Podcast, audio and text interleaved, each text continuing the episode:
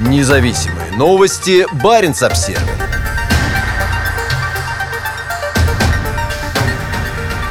На фоне рекордно низкого ледового покрова в Арктике в России заложит еще один атомный ледокол. 18 декабря на Балтийском заводе в Санкт-Петербурге будет заложен пятый атомный ледокол проекта 22220. Ледокол, получивший название Чукотка, планируется ввести в эксплуатацию в 2027 году. Он станет последним в серии самых мощных в мире ледоколов. Первый из них, Арктика, сейчас выполняет первое рабочее задание в Обской губе, сопровождая грузовые суда у берегов Гыданского полуострова. О запланированной на 18 декабря церемонии закладки киля объявил Балтийский завод.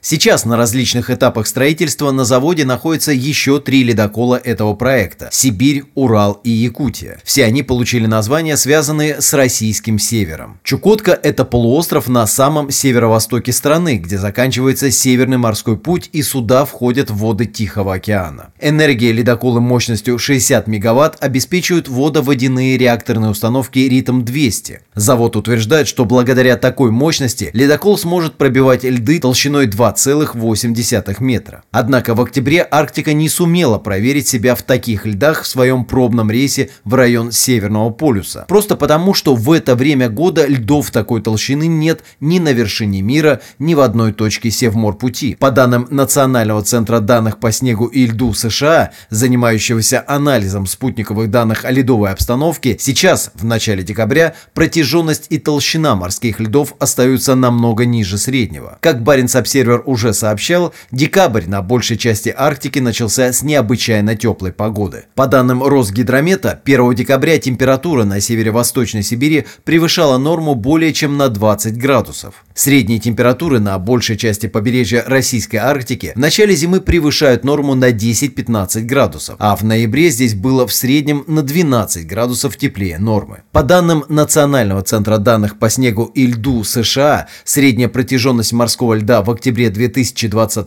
года оказалась самой низкой в истории спутниковых наблюдений, а в ноябре второй самой низкой для этого месяца. Несмотря на задержку с образованием льдов в этом году, сейчас проходящий вдоль северного побережья Сибири Севморпуть покрыт льдами. Насколько позднее образование льдов, их малая толщина и экстремальные температуры повлияют на таяние следующим летом, еще предстоит увидеть. После сдачи в эксплуатацию в 2027 году Чукотка, как и все российские атомные ледоколы, в свободное от работы на Северном морском пути время будут базироваться в Мурманске. Независимые новости. Барин обсервис